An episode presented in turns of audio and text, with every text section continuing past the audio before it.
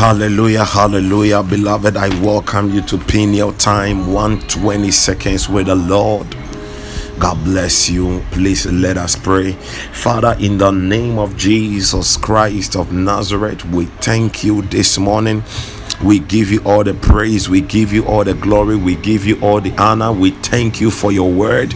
And we thank you that, Father, by your word, we are walking under the rainfall of signs and wonders and miracles, and impossibilities are becoming possible in the name of Jesus all around us. Hallelujah.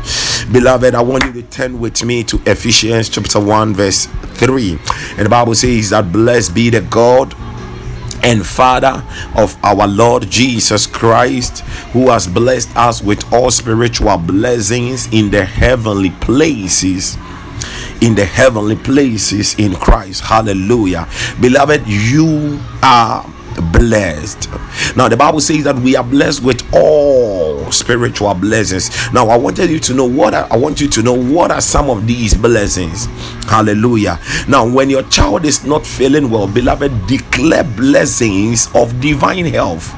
In the book of Psalm 100, Psalm 103, verse 3, the Bible says that who forgiveth all your iniquities and healeth all thy diseases. There are blessings of deliverance. The Bible says that we have been translated from the powers of darkness into the kingdom of light of his son. Hallelujah. Whenever you need deliverance, you declare blessings of deliverance, whether it is upon you or over your children, over your family.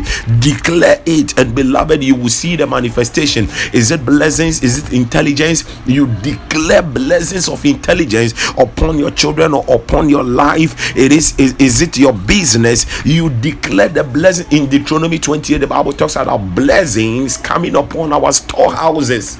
Declare the blessings of God, the blessings upon your stores, upon your business that you are doing, and you will see the manifestation.